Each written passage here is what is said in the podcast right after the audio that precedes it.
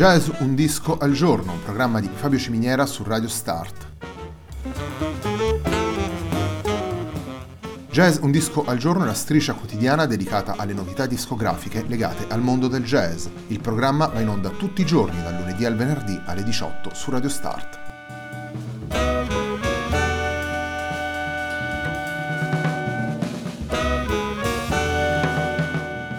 Per ascoltare Jazz un disco al giorno e tutti i programmi di Radio Start ci sono diverse opzioni. Si può andare sul sito radiostart.it, si può utilizzare il player disponibile sulla pagina Facebook di Radio Start, oppure si può utilizzare l'app gratuita TuneIn che gira sia sui dispositivi Android che Apple.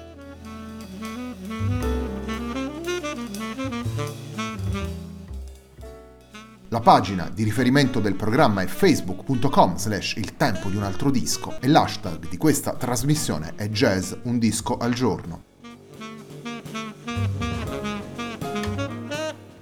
La sigla che accompagna tutte le puntate di Jazz un disco al giorno è Hackerblatt di Marco Di Battista.